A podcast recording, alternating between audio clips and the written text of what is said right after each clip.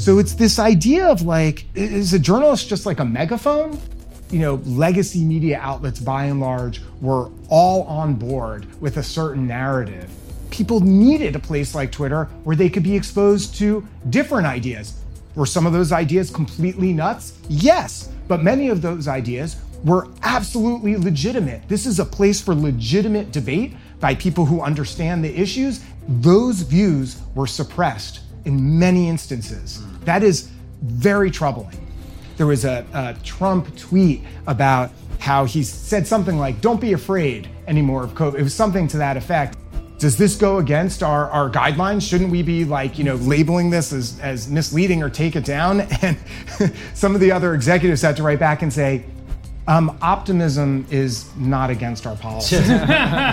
My God, this like super high level person actually even entertained the idea for something like that to be suppressed. That alone was was like kind of astonishing. It was just a bizarre experience that I will never get over. Like it's permanently altered me.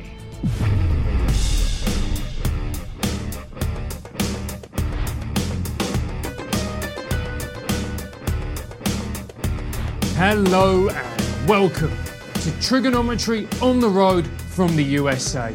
I'm Francis Foster, I'm Konstantin Kisin. and this is a show for you if you want honest conversations with fascinating people. Our brilliant guest today is an author and journalist, David Zweig. Welcome to Triggernometry. Thanks for having me. It's a real pleasure. Before we get cracking, uh, tell everybody who are you, how are you, where you are, what has been the journey through life that leads you to be sitting here talking to us.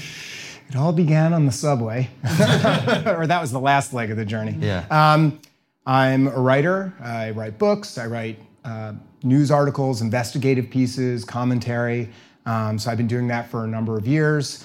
Um, written a few books. Before that, I uh, was playing music for a number of years. Uh, the joke I like to tell people is, um, well, it wasn't a joke. This was real. That after I'd been trying to succeed as a musician for many years, um, I went home and I said, Mom, Dad, you know, and this is very hard on them having a kid who's, you know, trying to do that. And I said, Look, I'm no longer trying to make it as a rock star. And they said, Oh, thank God.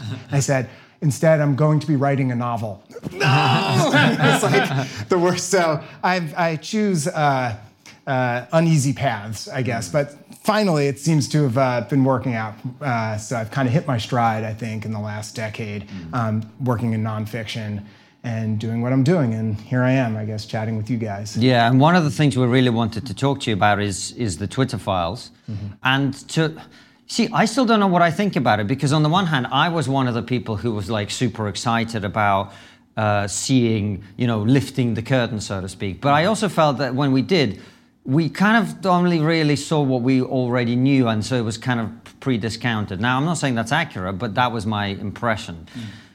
So, what is it about the Twitter files that people should actually think, oh, that, that was worthwhile? You know, all this hype and, and all the rest of it. Yeah, it's a good question. I, I, I can only speak about my own reporting, Yeah. or at least I, I can only speak.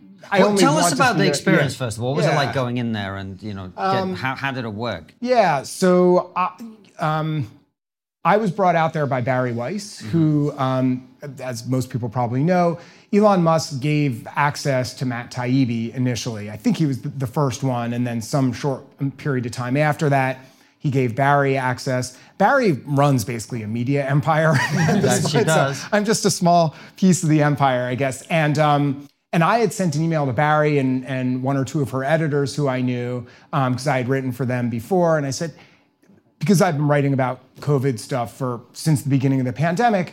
I, I didn't know what they were doing if they were going back. I didn't know anything. I just said, just trying to be helpful. Look, if you guys are going to um, be sending someone else back there, whatever, or if you're going back yourself, these are the things I might look for. And I was kind of sheepish, actually. Like I thought it was a little maybe presumptuous of me to. I'm like, who am I to tell them? But I was just, uh, these are a few things I would do. do, do, do, do, do.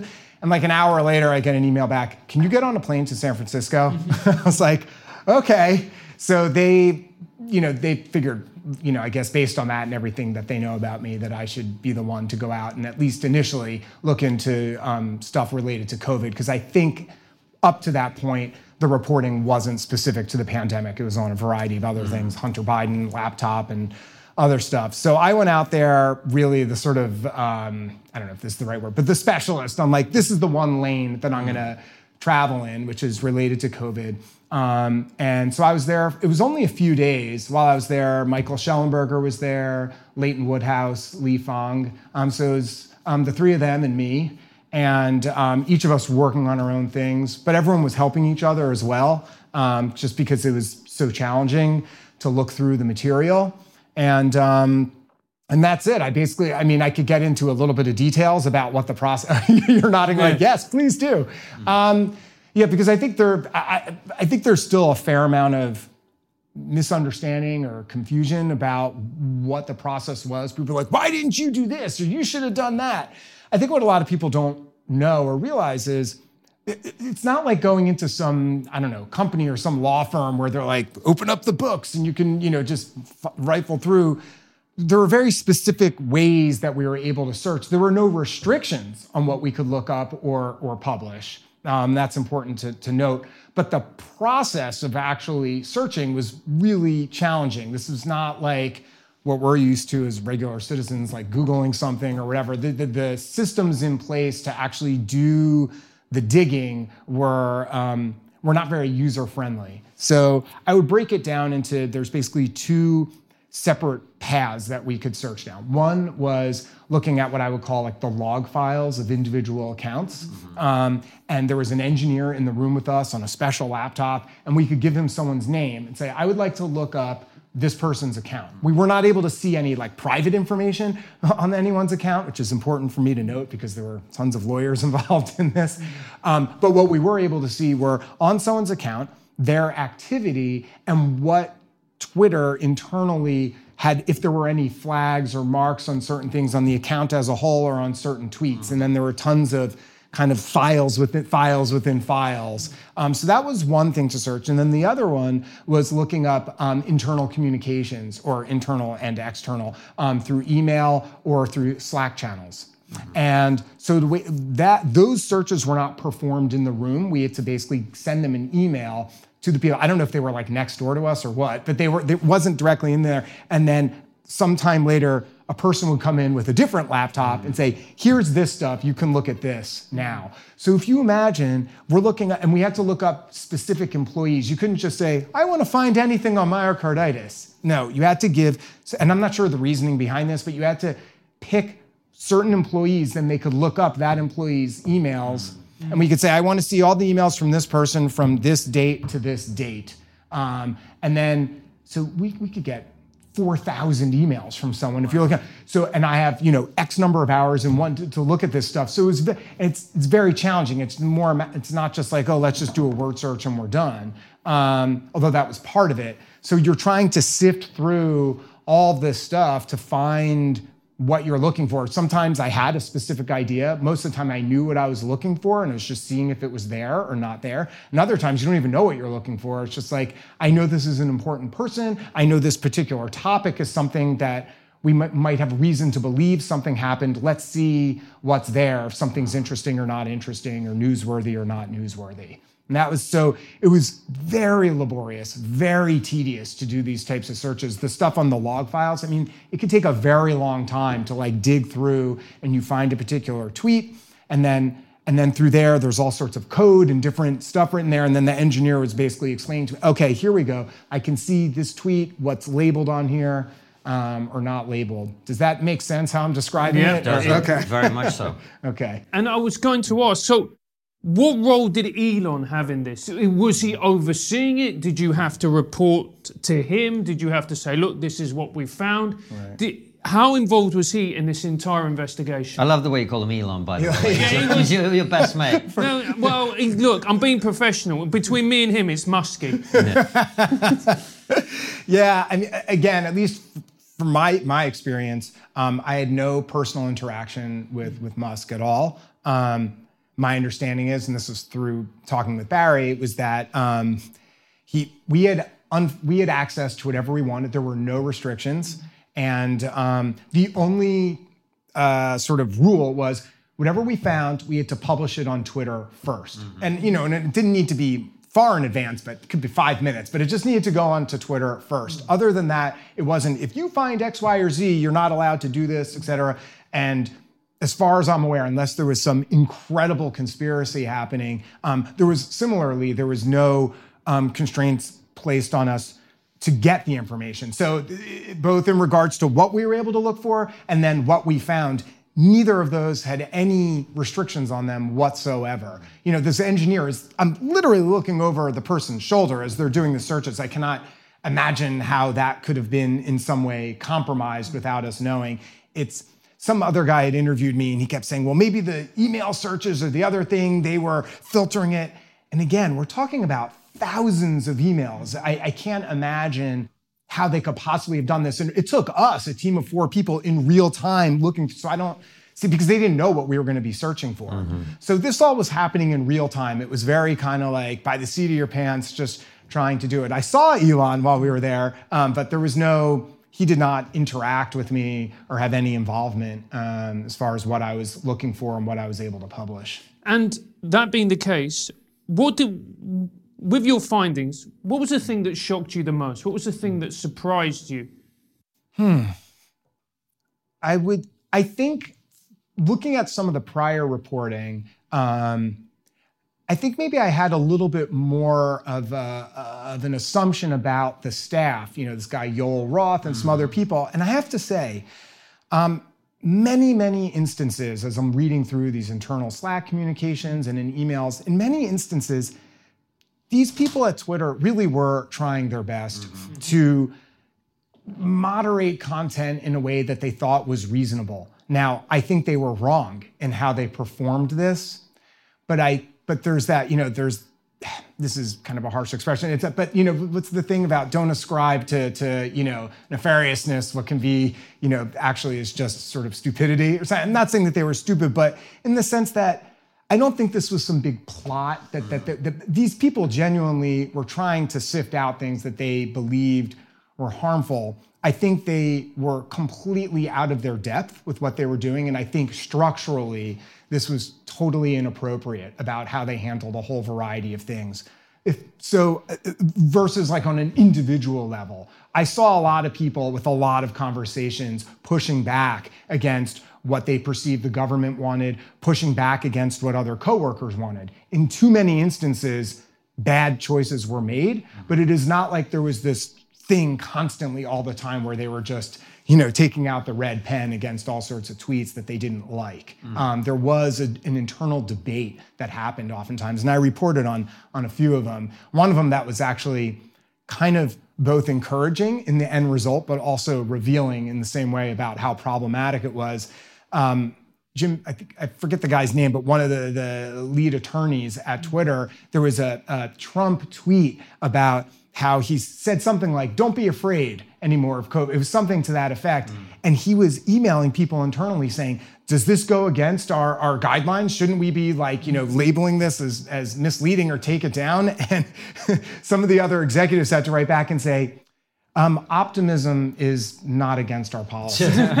so it was both like good that yeah. there was that stopgap, but also like, my God, this like super high right. level person actually even entertained the idea for something like that to be suppressed. That alone was was like kind of astonishing. Well, that is astonishing, and uh, also, I mean, I think if you remember, and most people want to forget that period of time because it, you know, it, it was a bit, uh, not a bit, it was very unpleasant for a lot of people, and for a lot of people, traumatic. one of the things I think a lot of people, particularly those of us who felt that both government and big tech became quite authoritarian during the pandemic, was this feeling that we're not actually able to have a proper, sensible discussion about something that actually really matters. To what extent do you feel based on what you saw, our ability to genuinely discuss one of the most important issues in our lifetimes, actually, for a lot of people, was curtailed by what they ended up doing at Twitter, whether it was maliciously motivated or whether it was incompetence or stupidity, or they just thought that's the right way to do it. How, how much of what happened was wrong, I guess, is what I'm asking you. Um, it's impossible to quantify because I, I, didn't do some sort of systematic, yeah. you know, analysis. Um, but I would characterize it to, to my mind, it was profoundly wrong about what happened, at least in the things that I research related And to COVID. give us a breakdown. Like, what are those Yeah. things Okay. that, that So- were profoundly wrong? Right. So the thing about Twitter is, I think a lot of us had hoped or saw it, social media in general as an alternative to sort of, I guess, what's called the mainstream media, legacy media. This is another. This is a, a venue for people who are shut out of these other um, platforms that they can use their voice. And, by, and when I say people, it doesn't just mean regular people. I'm talking about highly credentialed experts who just had views that were, you know, oppositional to what the establishment wanted. Um, and so what I observed throughout the pandemic, and then what I was able to basically prove, um, was there was a there was a systematic suppression of content that went against the establishment narrative, at least in America, about what was considered appropriate and what was considered correct. Um, and anything oftentimes that went against that was labeled as misleading. Um, tweets were taken down and accounts were suspended um, on numerous occasions. So, what I don't know is the extent of that because again that would require some sort of analysis that that you know an individual reporter is not capable of doing but what I, we do know is i observed it as a person deep in this for years and what and what i wanted to do was kind of deconstruct um, well how did this happen I, you know because so many times i would see a tweet by someone like martin Kulldorff, who's this prominent um, um, infectious disease epidemiologist who, who was at Harvard Medical School, and I would see stuff by him being labeled as misleading. I'm like, that's troubling. What's going on? So, man, when I got to go to Twitter, I'm like, I can try to find out, well, how did that happen? What led to that? So I sort of wanted to work backwards to find out because I was baffled. I'm like, what the hell is going on? So there What were did you find? so what I found, I, I view it as sort of like three different like buckets about how they did this. There, there were there was a system of bots that they set up, this sort of like AI system where I, I, I guess they crawl through Twitter and they're trained, whether it's through certain keywords or other mechanisms, they're trained to look for certain tweets that were problematic, that the system, the algorithm viewed as problematic. So some of the tweets that were perfectly legitimate, perfectly appropriate, were caught up in this, this bot system. Um, if you think of like a, a, a trawling net in the ocean, you're looking for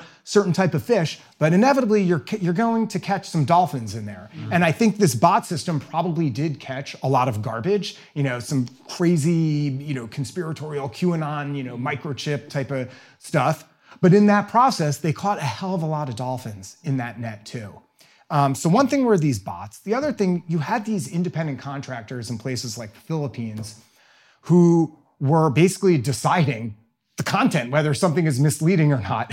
they were given these decision trees, basically, this kind of thing where you would have a drop down menu. Maybe you see a tweet that has myocarditis in it. Maybe a bot would first flag the tweet, then it gets sent to this independent contractor, and they're like, myocarditis, click. Then there's a drop down menu, good or bad, click. And then, you know, and it, it- there would be this system set up. But the idea that some random guy sitting in a cube farm in the Philippines is going to adjudicate something as complex as whether or not a tweet about myocarditis is misleading or not is insane. Like, of course, they're not going to be able to do that. So you had that. And then the third mechanism were people themselves at Twitter. And there are many instances where either um, a particular tweet or account would be escalated, where people were looking at it, or sometimes they were just intervening, like that example about the Trump tweet. So you had real people doing this in, in Twitter, you know, at high levels. Um, you had these independent contractors, and then you had this algorithm. So between those three systems, that's how things were flagged. And what and you know, we had tweets by people who were physicians, who were, you know, licensed medical doctors who were tweeting things from studies that were published in peer-reviewed journals. Now, does it mean the study is, is well done? I don't know, but it's in a peer-reviewed journal. Certainly not for Twitter to decide that something that's published is not, and nevertheless, they were flagged. And in every instance, these were things that only went in one direction. There never seemed to be something that was too pro lockdown, pro vaccine. That would never be flagged as far as I saw. But anything that questioned that, that is met by, by you know, pulled up in the net. Um, and so there were many instances where things that were true or that were legitimate from published sources that were uh, tweeted by um, credentialed people that were nevertheless flagged. And that to me is just like so profoundly disturbing when you think about the information environment and like what we perceive to be real or not real, what information we're all getting. And for someone like me who I was knowledgeable about this stuff, it was frustrating and enraging but what I'm more worried about are, you know, regular people who have normal jobs, they're not following this stuff closely, and they see misleading tweet, you know, like a label put on it. I mean, that's obviously going to have a, an incredible amount of influence over the, the public conversation and the narrative. Isn't the real problem here? I mean, to me, there's two real problems, and I'll come to that the second question in a moment. Mm-hmm. But to me, this is the problem when you politicize issues which have no basis in politics whatsoever. This is a virus released from a Chinese laboratory. Alleg- allegedly. but this little asterisk. Yeah, yeah, but this censored, censored, uh, channel deleted. But th- isn't the problem when we politicize issues like this? And this is what happens. Well, yeah, it, it's politicized, and it's also at least related, you know, to COVID specifically there was this default that the C, whatever the CDC says, mm. we're going to go with them. And on one level, I appreciate that. I, I get it. It's like, well, am I going to believe some random, you know, doctor or some random, not even doctor, some random person, or am I going to trust the CDC? So on one level, I get that. But that's not how free speech works. Mm-hmm. And by the way, the experts are wrong all the fucking time. Right. And the, the CDC or, nor a government. Remember the leader of uh, New Zealand? I think at one point she said, I am the truth. Maybe she didn't say that, but like the government, we are your one I will source. be a single source of truth. Yeah. Remember that unless you hear it from us, um, it is not the truth. Dismiss anything else. We will continue to be your single source of truth. We will provide information frequently. That is insane. Mm-hmm. That's horrible for any democracy, for anyone. So I think you know, it's like, you know, these are cliches, but sunlight is the best disinfectant. Like, let the best ideas win out. Sometimes there will be bad ideas. But what I think this showed was that our government has no confidence in regular people being able to be informed. There's in this like incredible sort of like paternalistic attitude of like the masses are stupid and they cannot be trusted. So what I think ultimately happened was this idea of the noble lie, where over and over there would be these uh, infectious disease experts and others within the government where they were saying something, whether it was about vaccines, whether it's about masks, where they were kind of often just gilding the lily. There may have been the underlying truth, but then they would push it over the edge because they felt like they had to encourage people to quote, do the right thing. Mm. And so, and I think Twitter most of the people who worked there, I don't know now after the exodus when Elon took over, but they were almost all of them were, were left leaning. Um, and they were, you know, aligning themselves with the Biden administration, which was aligned with the CDC. So there was this structural, uh, you know, um, bias toward a, a certain truth.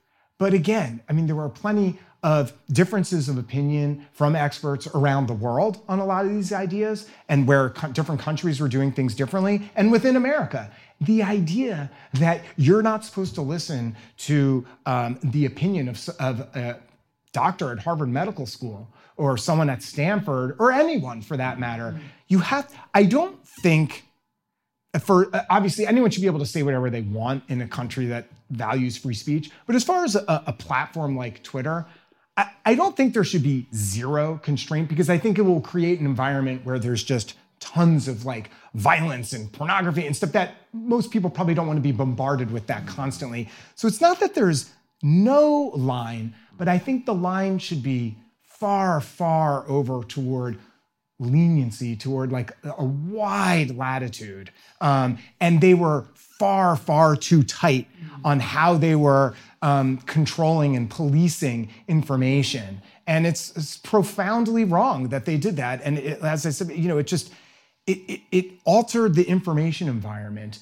And because you know legacy media outlets by and large were all on board with a certain narrative, um, it was people needed a place like Twitter where they could be exposed to different ideas. Were some of those ideas completely nuts? Yes, but many of those ideas were absolutely legitimate. This is a place for legitimate debate by people who understand the issues, and nevertheless, those views were suppressed in many instances. Mm. That is very troubling. David, oh, sorry, Francis. Yeah, I was going to say, I have actually a great deal of empathy for big tech, and I can already see the comments. How can you say this? But it's true because just imagine you're a cuck, mate. Yeah, exactly. Anyway, in the words of my ex-girlfriend. Now, um, but just put yourself in their shoes. Mm. So you've got this pandemic. No one knows what the mortality rate is.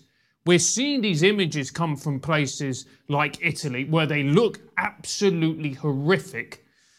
And then you have this incredibly powerful tool at your fingertips, which I think it's fair to say no one understands how powerful this thing is, all the long term implications of this technology. And you have to figure it out as you go along through the pandemic. Isn't it natural that you would err towards the side of caution when dealing with this particular matter? Because I would certainly do that. Yeah, I mean, I think as you know, as I started out saying, I I, I felt a lot of sympathy toward what these people were doing, and, and I think they were trying their best. I think, you know, one of the things about society and institutions is that ideally structures are put in place to help protect us from ourselves. Your instinct mm. sounds like a reasonable and natural one. Let's try to be cautious with like, let's try to, okay, the CDC says X, Y, or Z. Let's stick with that. If someone's saying ABC, different from X, then maybe we should, you know, I, I, the instinct is there and it comes from a good place, I think, some people, but there needs to be a structure in place to go against that instinct because that instinct is wrong mm-hmm. oftentimes. And, you know, there's just so many instances in society for you know all of history where the experts think one thing and they were wrong right and if anything something like a pandemic it, it, it, we went in the opposite direction of where we should have gone we should have the public i really and, and i'm writing a book about the pandemic specifically about american schools mm-hmm. and what happened with them during the pandemic but because that's part of the larger thing i spend a lot of time um, looking at in sort of like a more panoramic view. And to me, everything comes back to the public health authorities and that they created an environment where so a place like Twitter um, felt like they had to go with them because they spoke with an unearned certainty about so many things. And as we saw over and over again, those things got walked back from the masking guidance flip flop to vaccines. We were told they would do one thing and then they did something else. And the excuse of, well, the science changed, sometimes that was true and sometimes it wasn't. But the point isn't that you, you can't change your advice or guidance. The point was that when they initially mm-hmm. gave the guidance, when they initially told people about these things, this was said with a strong degree of certainty. Yes. And it was not only was it politicized, but it was moralized that you were a piece of shit mm. if you did not do what they said. If you didn't wear a mask, you were a right wing asshole. And well, the evidence on that has been pretty iffy for a long time about mask mandates. The evidence on a whole variety of things, on school closures and all these other things, mm-hmm. are actually not clear in the slightest bit. I'm spending, you know, a thousand page book showing that it wasn't the way they said. Look so that to me, it comes back to that. Well, yes, I, but I guess the reason we're asking you this question, David, is I think we're all in a position where we're trying to understand what the true impact of this new social media technology is on the world. And one of the things that it has done, it has shattered our shared consensus of reality completely. And the other thing is it puts into question, you know, the two of us, and I'm sure you as well, really feel that free speech is a crucial part of what not only is, you know, you could say the First Amendment in America, but it's not about that. It's about the fact that the entire Western project is based on the principle that people are allowed to express themselves. And at the same time, I have to recognize, you know, we run a YouTube channel which has, you know, half a million subscribers on YouTube and probably the same on the podcast. If we thought that, you know, the comments on our YouTube videos had the potential to kill 10,000 people, we would think about right. what we do differently, right. right?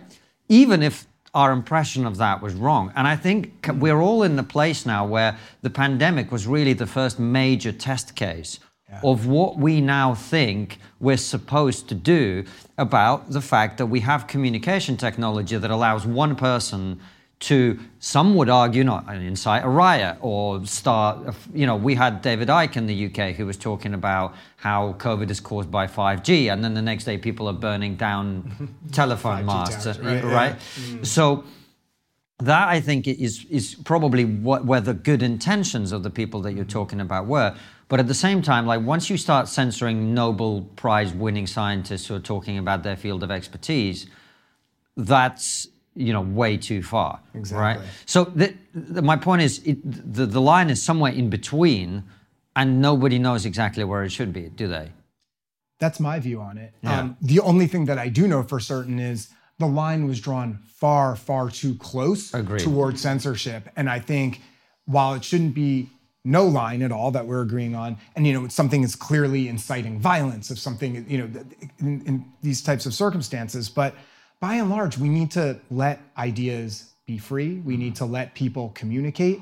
And um, again, when you have credentialed people, but we shouldn't only say credentialed experts. There's plenty of people who didn't have credentials who are also correct on a lot of things. So that's it becomes more. This becomes more and more complicated. So um, you know, part of being able to live in a society where there is free speech is it's the freedom to be wrong, um, and that's important too. So there, it's it is complicated, um, and I think some people probably have a highly binary, simplistic view. Let everything go through, but I think that's fairly unrealistic and also unappealing to most people. Again, you know, so for me, um, I, I view my role in this uh, doing what I did, which was I know a lot about this topic. I have access to internal files at Twitter. Let me actually bring this to light for people so they can see what actually happened, these different mechanisms I was explaining by how these things were done. There's a lot more granular details, but that in a nutshell. And then that starts a conversation. That's the start. So I, I, it, would be, I, feel like I would be an asshole to be, you know, pronoun- making pronouncements about, well, here's how everything should run mm. now, you know, so I don't even feel comfortable saying that. You can tell, you know, we're all sort of saying, we know what happened was wrong. We know the line should be somewhere else, or maybe li- maybe that's not even the right metaphor. Maybe it's not a line, but it's like a zigzag. Who knows what? It's a mm. levee over the. the we can come up with different metaphors, but we don't know exactly. But for my role was let me just report on this and let's start a conversation. Yeah. And the idea that that this is quote like a nothing burger, as all these people were saying, Yeah. is so idiotic to me and so like phony, like bogus, naive, like it, everything about that was wrong. I mean, I, I I know that the last time I looked, like my thread that I did on Twitter for the for my Twitter files that I did, um, I mean, it had more than 60 million views. And as far as I'm aware, no one covered it in any sort of like legacy media. That was shocking to me. And so my view on this is even if, and they would be wrong to say this, but even if someone said, well, what was reported on here isn't important, even if they thought that, the mere fact that something had 60 million views on it, hundreds of thousands of likes, or whatever the, the you know, whatever the statistics were, that in and of itself makes it newsworthy. I mean, that is the definition of news when something is of great interest to an enormous number of people, particularly on a topic like this.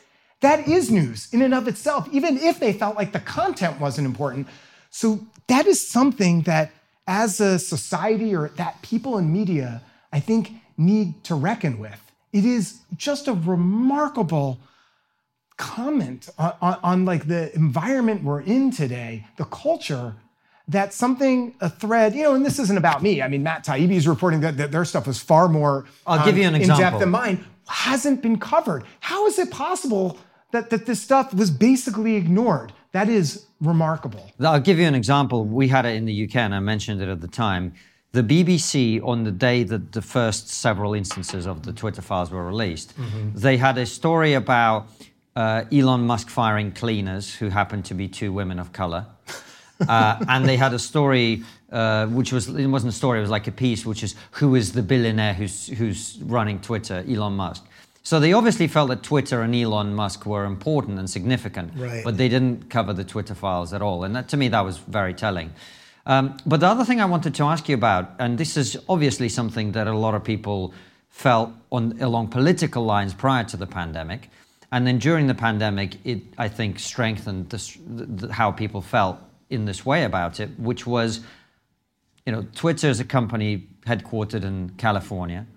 We all know that California, the values of people in California are not necessarily representative of the entire country or indeed the West more broadly, which is where this conversation was playing itself out.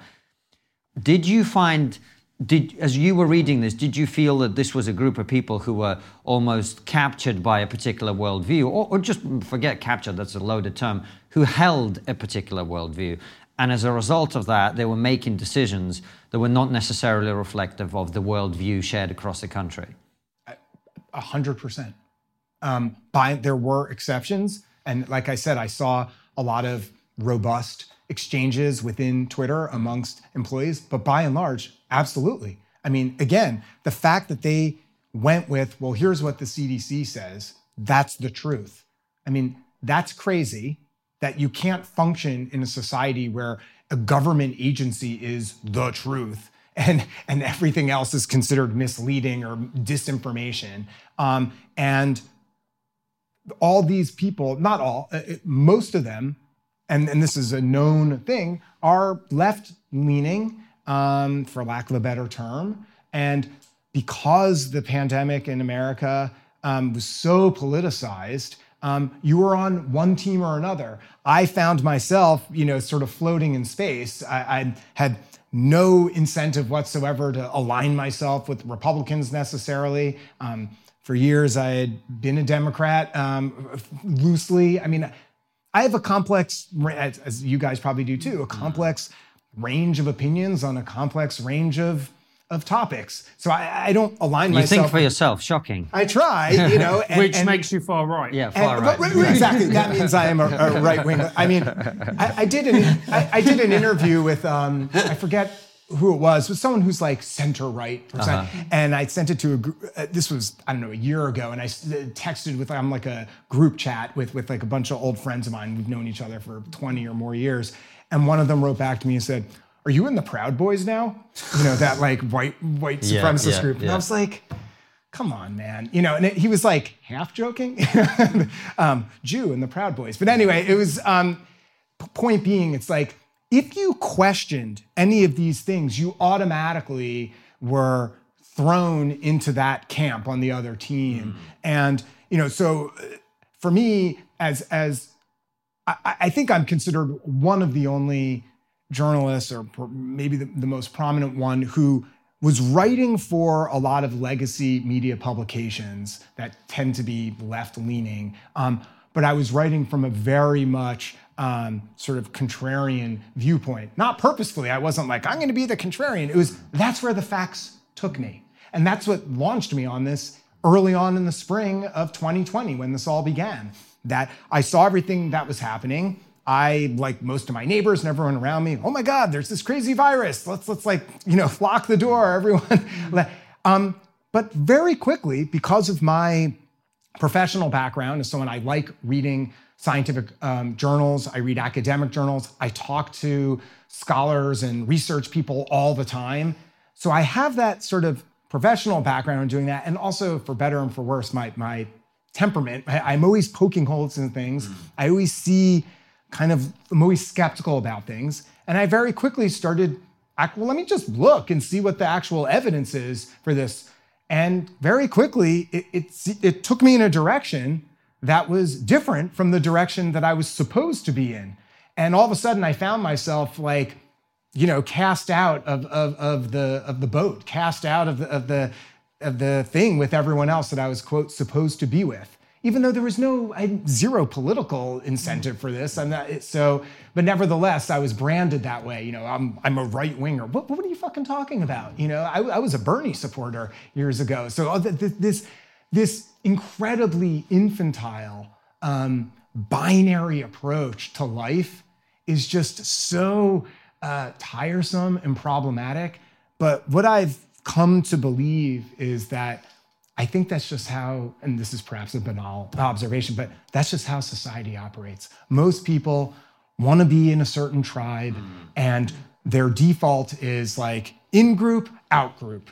And so I spend a lot of time writing about this and digging into this in my book that I'm working on about this. I just, it's, it's incredibly fascinating to me. I, you know, from what I know about both of you guys, I think we're in the same. We are in our own little. It's like the Venn diagram. We're in like this tiny. I don't know how, how large is our group. I don't know. Not that we all share the same opinion, but our group of people who are sort of like not. I think there's something. Do you think there's something in your personalities? Because I think I wonder this about myself. Is there something about us, people like us, that we seem to have less allegiance to groups than it seems other people do. Do you think there's something like Well, why, for how me- did we end up where we ended For up? For me, it's quite easy because growing up in the Soviet Union, I kind of had a very early experience of like just because everyone says everyone goes along with something doesn't mean it's true.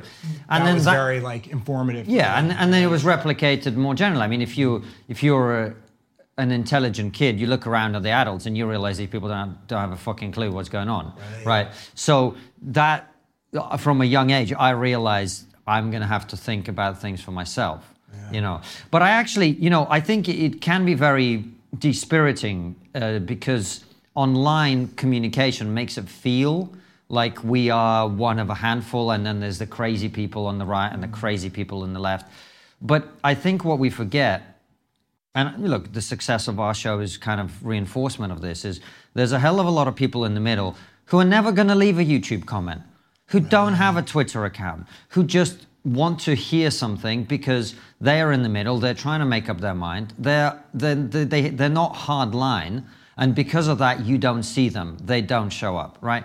And there are crucial points in, in the sort of trajectory of society when, yes, you have to go in, in the voting booth and you have to pick red or blue. Mm-hmm. But most of the time, I think most people aren't really that welded to those political ideologies.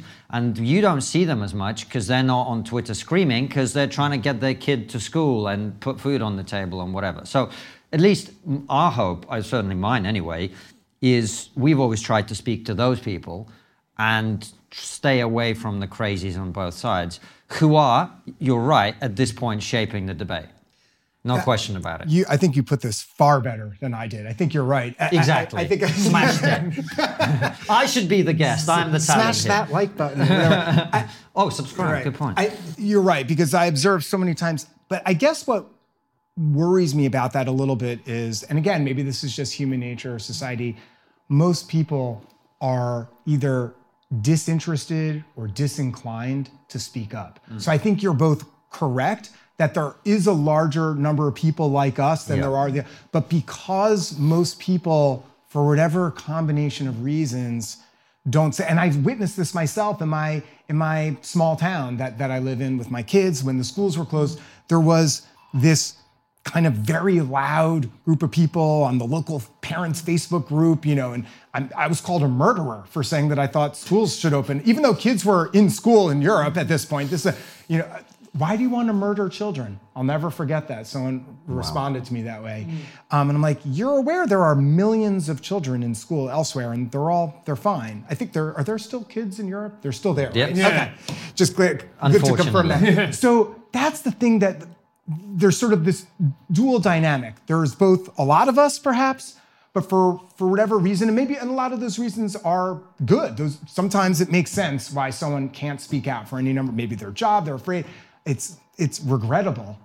Um, I wish more people were a little more vocal or involved than if they didn't, it, because the forces, particularly, and I guess I have, believe me, I have no shortage of, of condemnation for people on the far right, but I'm far more sensitive about the left for two reasons. One is that I think I, I, I used to associate myself with the left for most of my adult life, so I have, have like a greater sense of betrayal, I feel, um, in the way I feel like so many of these people behaved during the pandemic. So that's number one. Number two, by and large, the left controls the major levers of society. Yes, the, the, the, politicians in Washington or in different state houses or whatever change, you know, at each election cycle. And but technology, um, the movie industry, media, publishing, fashion, so many major pillars of our society, the cultural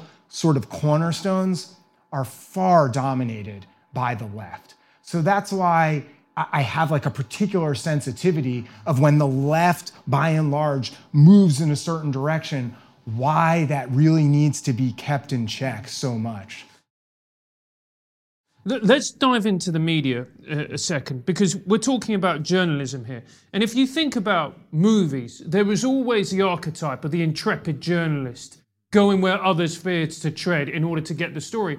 For example, if you look at superheroes, I don't think it's an accident that Peter Parker, Spider Man, is a photojournalist and Superman is a journalist. Right. You know, they were the ones challenging authority. When did that stop? When did we st- we start seeing a journalist as someone to basically uphold what the government's saying?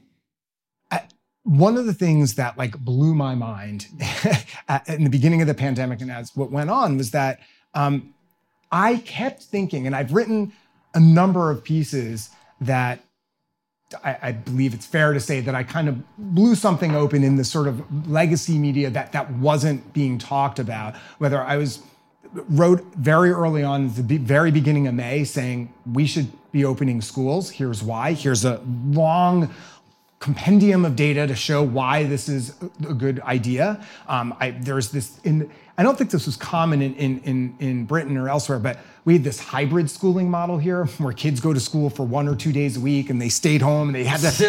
and, and I and, That's fucking crazy. and I was the first person to write a big piece on this, and I had a, a number of experts in, in the article saying right. like, this is completely idiotic on, for multiple reasons. There's no evidence that this is going to reduce transmission. So I wrote that. There was a piece that I wrote questioning the CDC had guidance. I'm, I'm going to get to my point in one second. The CDC had um, guidance before um, the uh, summer camp guidance where they wanted children to wear masks outdoors. And when I saw that the guidance came out, I'm like, this is nuts. So I immediately I reached out to some really prominent people in the field. Uh, Dimitri um, Christakis is the, the editor in chief of JAMA Pediatrics, uh, you know, the foremost pediatric medical journal, an immunologist at Columbia University Hospital. These people, and I reached out to them. I said, "Am I crazy or is this like completely insane?" And and they were like, "Oh, this is this is horrible."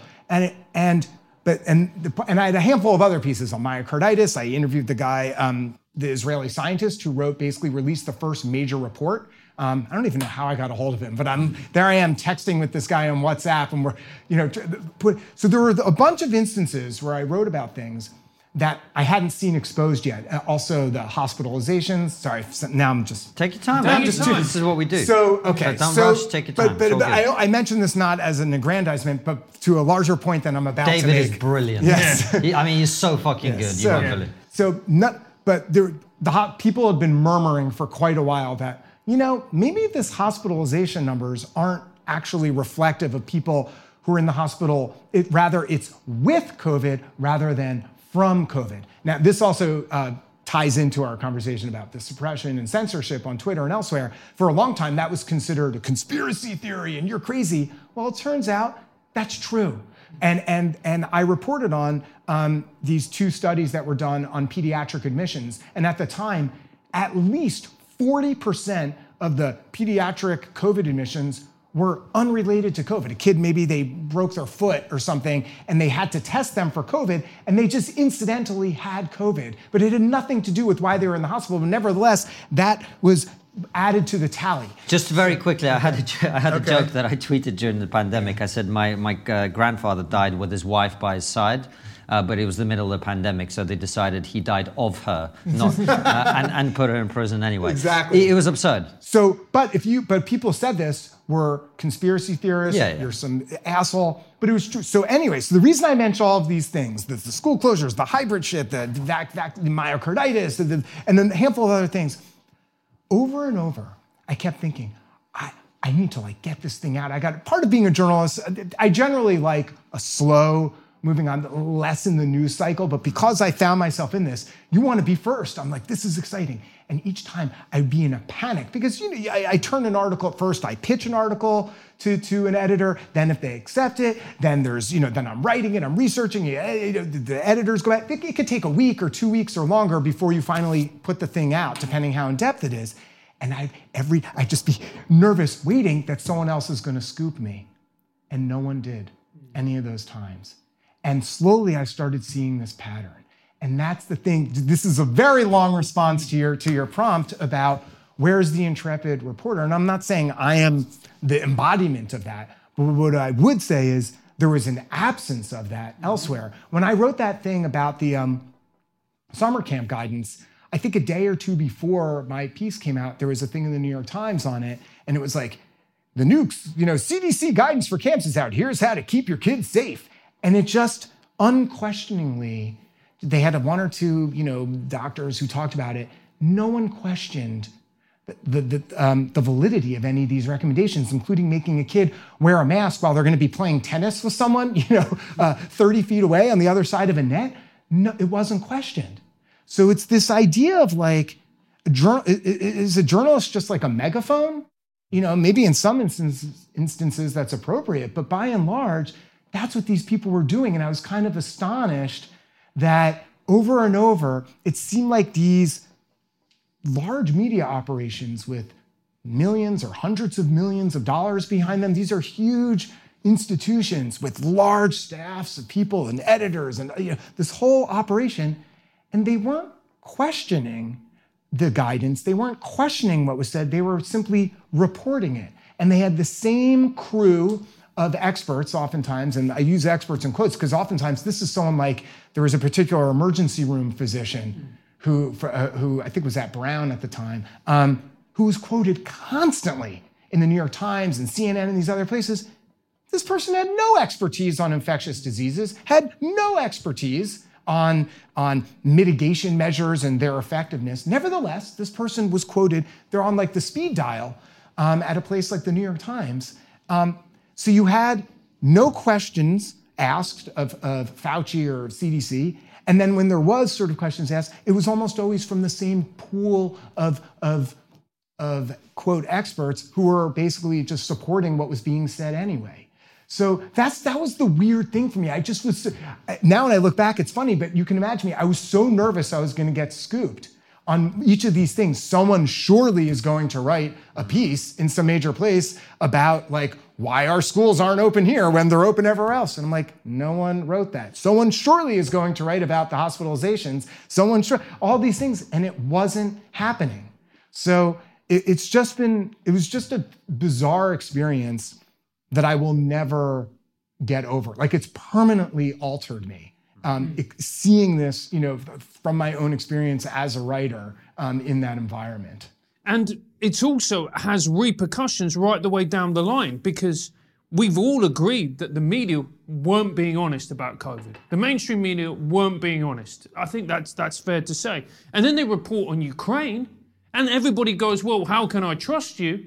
And then you get a large portion of people coming out and going, "Well, they weren't honest about COVID aka they're not going to be honest about this. I don't believe it. And then what you have is a fundamental breakdown between media and the people. And that's a really dangerous place to be in. I mean, I think there's a couple things there.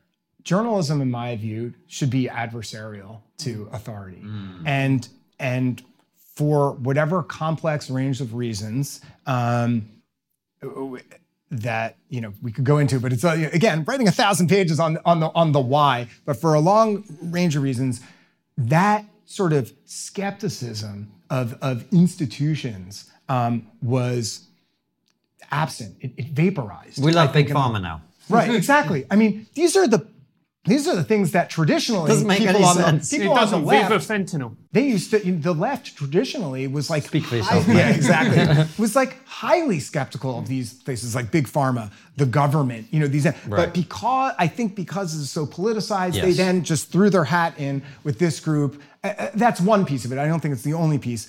Um, that that and then the public ends up not trusting it because they, or at least a, a, a large seg- Yeah. segment of the public. And I think one of the things that's funny, not to get too far afield here, but and if, if I'm not already canceled, maybe this will cancel me. But like, excellent. But here we go. Um, is that there's so much talk about diversity, which is important, you know, from racial diversity and other types, but we don't see, and again, this is an observation many people made, there's not an ideological diversity in a lot of these institutions.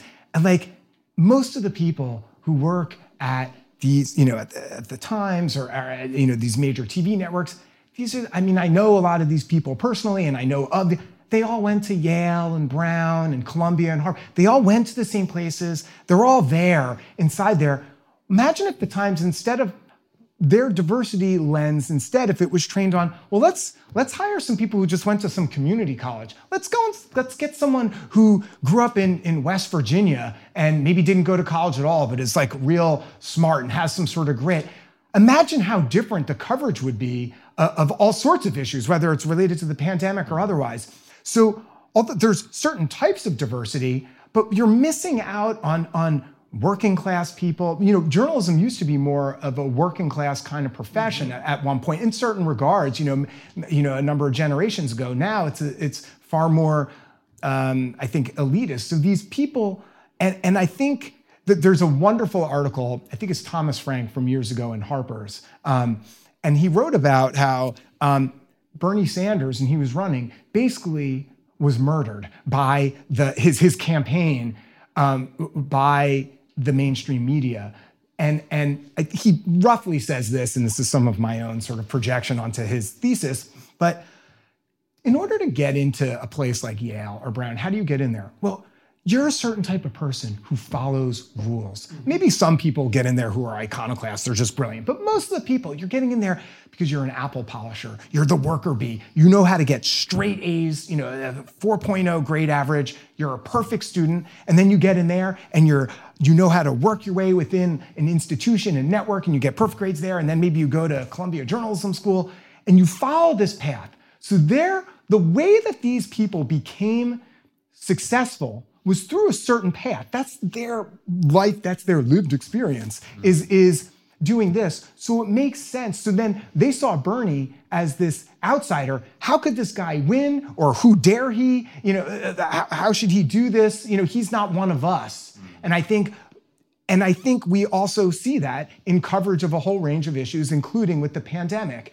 that if you have all these people who all know each other, they all have the same kind of background, the same way that they became successful, um, that to, to veer from that, I'm not even saying this is a conscious thing. I think it's just like it makes sense. This is just how they view things. So that, that, that's, my, that's my thesis on, on that.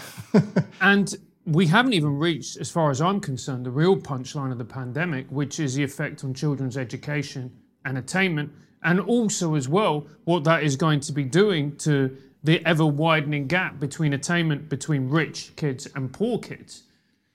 Right. Well, you know, and th- there's um, my focus on reporting has not been on what, what people will call sort of like victim porn, on the horrible things that happen to children.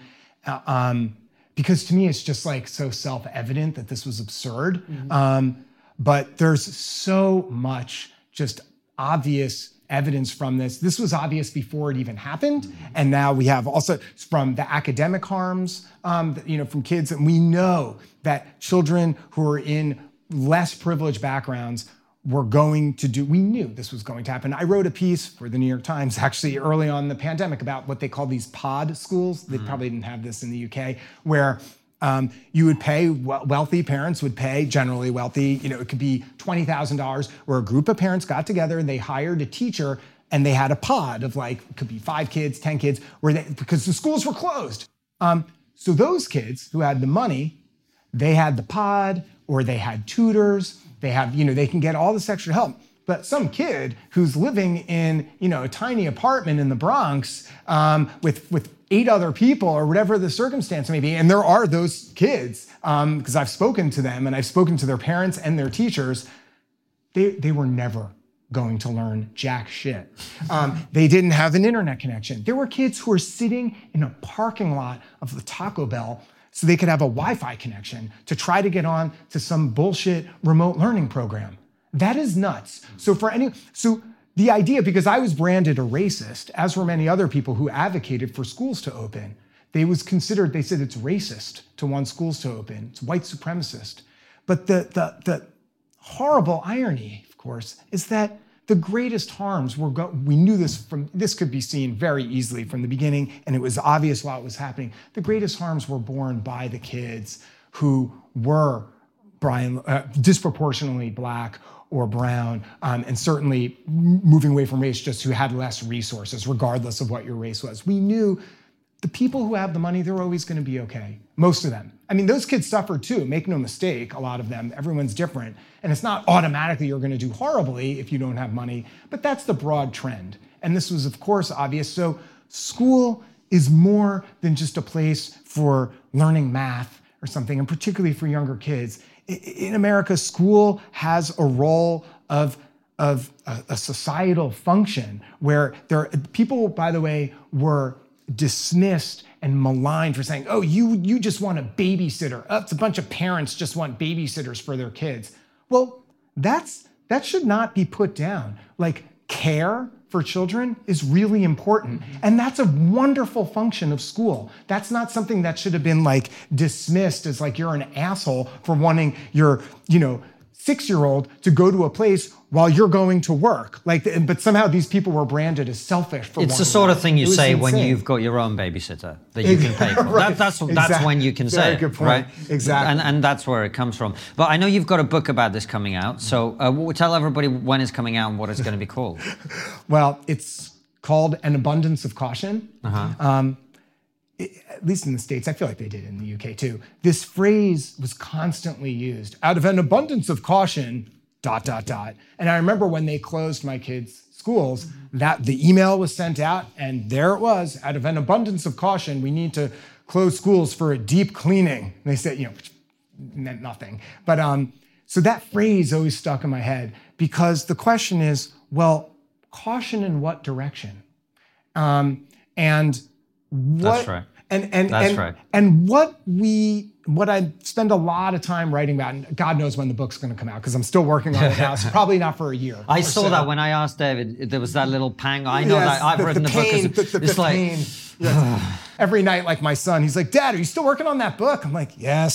Stop asking me. I'd like my like temple is pulsing. You yeah. know, thinking. About, but um, but you think about a lot of these interventions, including school closures, I think there's good evidence that the most important word that is not talked about enough about relation to the pandemic and these interventions is time.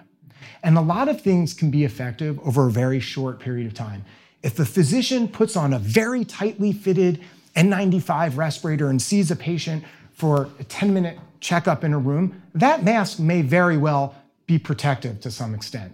Um, but that's different from wearing some bullshit cloth mask in a classroom with 20 other kids for eight hours. And similarly, you know, pulling the master switch and keeping everyone home for a week or two weeks, or not everyone, but the people who can stay home, that can definitely have an effect. I think there's good evidence. The problem is a pandemic's a marathon. It's not going to end and you know quickly. And over time, we know that people's ability to comply with things wanes. Mm. You just wearing a mask is fucking annoying mm. for most people. um, it's not natural, and whether you purposely don't want to do it or you're just like even subconsciously you're tugging at it. People are rubbing their eyes. They've done studies on this. You can see people constantly touching their face, or whether it's something like school closures people are going to spread their ability. And there's Google mobility data for this too. You could see people just started moving around more and more as time went on. And you saw this happen even in places where the restrictions were still in place. That that didn't stop it. That you can't like hammer people with this stuff. Human beings most of them are not comfortable being completely isolated from each other. They can't do it. And so what happens is this this confusion about, well, this works or that doesn't work. Of course, if people don't go to school, there'll be less transmission. Well, yeah, maybe for a week or two, but over a month or two months or three months. And that's the main misconception I think that a lot of people have about these interventions. That yes, I'm not someone who says masks don't work or this quote doesn't work. That's that's too simplistic of a way of framing these things. It's some things may work to some extent in this particular circumstance for a certain period of time. It's not a sexy answer. It's not as easy to just tweet that. But that's the truth. The thing that you need all these little qualifiers. So we knew that over time, this stuff was simply not going to be effective. And, and that's what I believe the evidence shows. Well, I was going to wrap up there, but yeah. just uh, maybe one more thing on that. I think one of the things that you touched on there, but I think we could expand on a little bit, is that too many people forget that safety isn't the only thing that we are ever pursuing. I mean, freedom for this country would not exist if people didn't get together who valued something other than safety above safety, right? The, the United States was created by a bunch of people who put themselves in harm's way. That is the very definition of being the opposite of safety for something else. Right. That something else is called freedom in their case, right? So, the, the, one of the reasons I think we're stuck in the place that we're stuck in is that people have forgotten that safety is not the only value.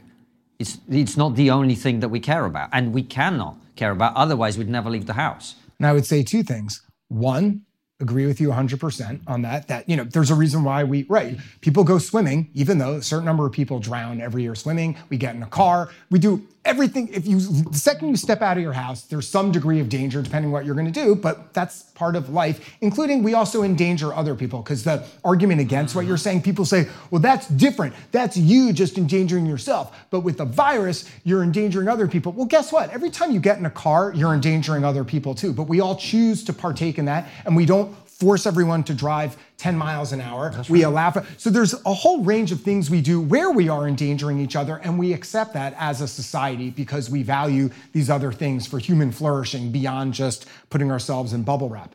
But the other thing is, staying home is not safe either over time. And that's the other flip side, again, about this idea of caution that it's like, well, there are people, and I, I wrote this piece about this church that um, got in a huge lawsuit with a, a county in California um, where they were barred, all churches there were barred from having anyone gather indoors for many, many, many months. And, and so they this church ignored the guidelines. People got together anyway and they accrued an extraordinary number of fines. It's an it's an amazing story. I mean they were spied on. They, they had they were they were special health officers peering at them through a chain link fence. They were right at they were going into the church and monitoring private activities. It was it's an insane story. But but the the message from it though is to your point is a lot of the people i interviewed these were people from, from the church, church members. These were people, and by the way, I don't attend church. I had no skin in the game about sport, but these are people suffering from addiction, um, elderly people who were profoundly lonely. Mm-hmm. There was a guy who, I think there were more than one. I spoke to one myself who wanted to commit suicide because he was so profoundly lonely. He had gone through a breakup. And for these people, church was their support system. Is it mine? No. But I have to understand and respect for them, they needed this. So the idea that they're safe because they're kept home was bullshit. These people, some of them were literally at risk of dying themselves. And we know that there's epigenetics with when you how your environment affects your immune system. It is telling a bunch of people you need to be isolated, particularly elderly people. Oh, you're in an old age home and your family can't visit you? Like, of course, that has a profound effect on people's underlying health. So we're seeing this, and it's very complicated, but with excess death rates and all sorts of other measures about what makes for a good life. So, you know, to your point, this sort of like myopic focus on a virus and not looking at all these other aspects of what makes for a flourishing life. Um, again, maybe that made sense for a couple weeks in the beginning, but very quickly that, you know, the ratio changes about what is reasonable um, both from a public health standpoint and also a, a mental health standpoint. Um, so David, that's how I view it.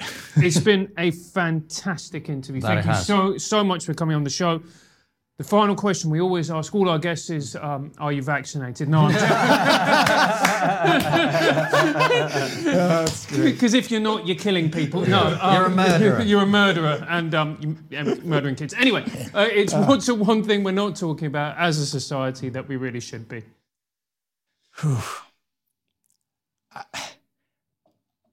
I, I would say, just moving away from this topic, one thing that has long interested me is um, everyone talks about climate change um, as this macro concern.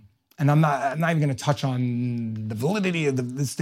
But one thing that I think is really important for people who care about the environment, and, and I'm someone who's long cared about the environment very much, is climate change is a very abstract idea, but there are very concrete things that are happening to our planet and to animals that, that we actually can stop. Because it seems like we failed at climate change. Every year they have the meetings, they go to, you know, Davos or the, you know, Kyoto or wherever else, and they talk about it. But like we still keep producing, like this isn't working. But one You have stolen my dreams. right, exactly. But the thing we can do is, you know, there are an enormous number of sharks that are killed every year so people can have soup with their fin. Are you fucking kidding me? And they slice the fin off this majestic animal and they just toss them back in the ocean and they're left there to just slowly bleed out and die. Um, and they don't even use the rest of the animal. So shark fin soup, or you think about, um, there are still multiple countries that do commercial whaling. I think I I might be wrong, but I think it's like Iceland, Norway, um, Japan. That is insane, uh, to my, to my view. Um, and, you, and palm oil. I'll, stop here. But you know, most of the garbage that we eat, you know, all these processed foods, they have palm oil in them. That is a massive um, source of deforestation. They burn or chop down incredibly important and rich um, rainforests or other really old growth forests and put up a bunch of you know palm trees for making palm oil. That is horrible for the species that used to live there who are now dead because they don't have a home. Horrible for greenhouse. So those are the things that i think get lost. Once it's you know once again it's easy to just be like we need to help stop climate change. Well guess what? That messaging failed. It doesn't seem to work because we still keep producing all this stuff. So instead i would love for people to focus more on how do we save specific animals? How do we stop specific practices that to my mind are completely unacceptable and in 50 years from now we will be embarrassed that these things were happening from factory farms to the shark fins et cetera that's what people should talk about Absolutely, David. Thank you so much for coming on the show. Uh, really looking forward uh, to reading your upcoming book. Of course, you have got this one as well, Yes. which we, we didn't get to talk buy about. Buy this book everybody Buy this book, uh, everybody. and we're going to head over to Locals for your bonus questions. So join us there. Uh, all the links for David's work are in the description. Uh, take care, and we'll see you on Locals very shortly.